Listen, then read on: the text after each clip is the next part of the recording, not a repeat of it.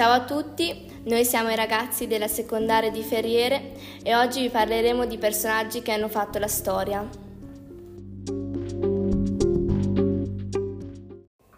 Benvenuti alla prima puntata del podcast della prima media della scuola di Ferriere. Oggi vi racconteremo di Peppino Impastato. Insieme faremo un viaggio nella storia vicina e lontana nel tempo. Peppino Impastato è stato un giornalista e attivista siciliano. Nacque il 5 gennaio 1948 a Cinisi, in provincia di Palermo, da Felicia Bartolotta e Luigi Impastato. Giuseppe Impastato fu ucciso dalla mafia a Cinisi il 9 maggio 1978. La storia di Peppino è davvero straordinaria, non solo perché ai tempi fu uno dei pochi a denunciare le realtà mafiose, ma perché lui stesso proveniva da una famiglia affidata al crimine organizzato ed ebbe il coraggio di fare una scelta differente. Peppino Impastato è stato un attivista politico che nel 1968 è diventato dirigente delle attività dei gruppi di Nuova Sinistra e ha appoggiato le lotte dei contadini a cui hanno espropriato la terra per la costruzione della terza pista dell'aeroporto di Palermo in territorio di Cinisi, degli edili e dei disoccupati. Quando Peppino Impastato viene assassinato dalla mafia, nella notte tra l'8 ed il 9 maggio, è ormai diventato un personaggio scomodo. Il cadavere viene ritrovato adagiato sulla ferrovia, sopra una carica di tritolo, per simulare un attentato suicida e distruggerne anche l'immagine. La sua morte passa quasi inosservata, poiché, nelle stesse ore in cui veniva ritrovato il suo cadavere, veniva rinvenuto anche il corpo di Aldo Moro.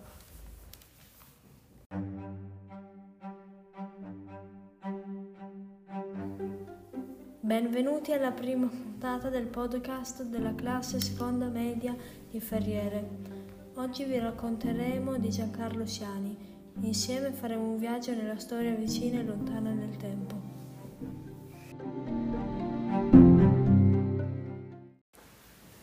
Giancarlo Siani era un giornalista napoletano vittima della Camorra, aderente alla sinistra studentesca e fin da liceo interessato alle problematiche dell'emarginazione sociale come area di reclutamento di manodopera per la criminalità organizzata.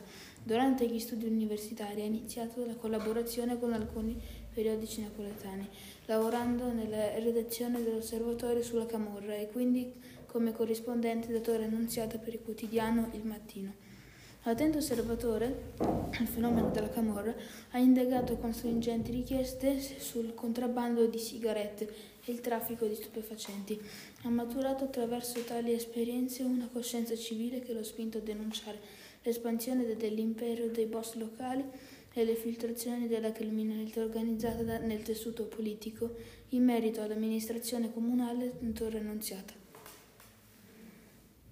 La condanna a morte di Giancarlo Siani arriva dopo la pubblicazione di un articolo sul Mattino del 10 giugno 1985, dove rivela che l'arresto del capoclan di Torre Annunziata, Valentino Gionta, è avvenuto in seguito ad una soffiata partita dal clan Nuvoletta.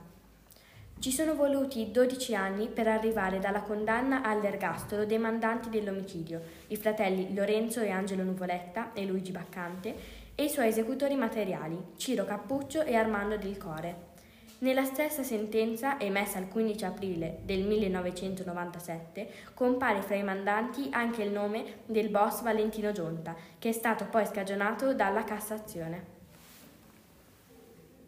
Le parole di una vita sono dei tomi che raccolgono tutti gli articoli giornalistici di Giancarlo Siani, il giovane cronista ucciso dalla Camorra nel settembre del 1985. Passione, curiosità, spirito critico, slanci giovanili erano presenti in tutti gli articoli di Giancarlo. Siani riesce a tratteggiare con estrema lucidità vari argomenti, tra cui la diffusione delle droghe, la disoccupazione, gli abusi edilizi e soprattutto l'ascesa criminale del clan di Valentino Giunta. Il volante di una Citroën Verde è l'ultimo oggetto di Giancarlo Siani che ha toccato prima di essere assassinato. Nella sua esilità, spoglia scoperta senza sportelli né tetto, suggerisce l'enormità dello scontro sostenuto da quel giornalista ragazzino di 26 anni che sfidò a petto nudo i clan. In Italia negli ultimi 50 anni si contano 28 vittime tra giornalisti e operatori dell'informazione.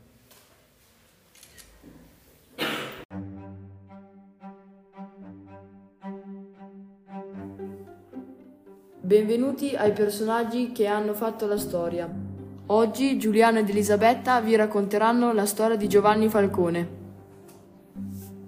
Giovanni Salvatore Augusto Falcone è stato un magistrato italiano. Insieme a Rocco Chinnici, Antonino Caponnetto e Paolo Borsellino è stata una personalità molto importante contro la mafia italiana. Nasce il 18 maggio a Palermo 1939 e muore il 23 maggio a Capaci 1992. Durante gli studi conosce Paolo Borsellino e di lei saranno due amici magistrati inseparabili.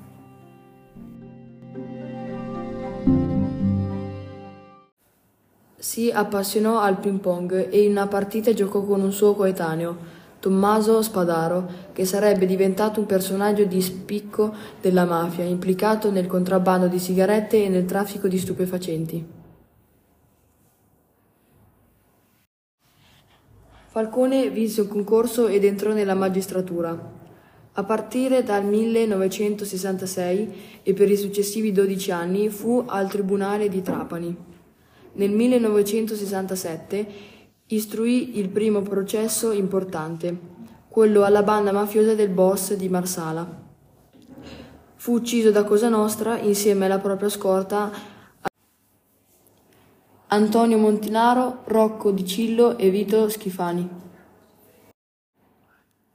Il 23 maggio 1992 stava passando in macchina a Capaci e i mafiosi fanno quasi saltare in aria l'autostrada per ucciderlo. Falcone stava tornando dalla Sicilia per andare a Roma. Giovanni e la moglie sono portati in ospedale alle ore 19.05 e Falcone morì tra le braccia di Borsellino e la moglie, Francesca Morvillo, morirà invece alle 22 sotto i ferri.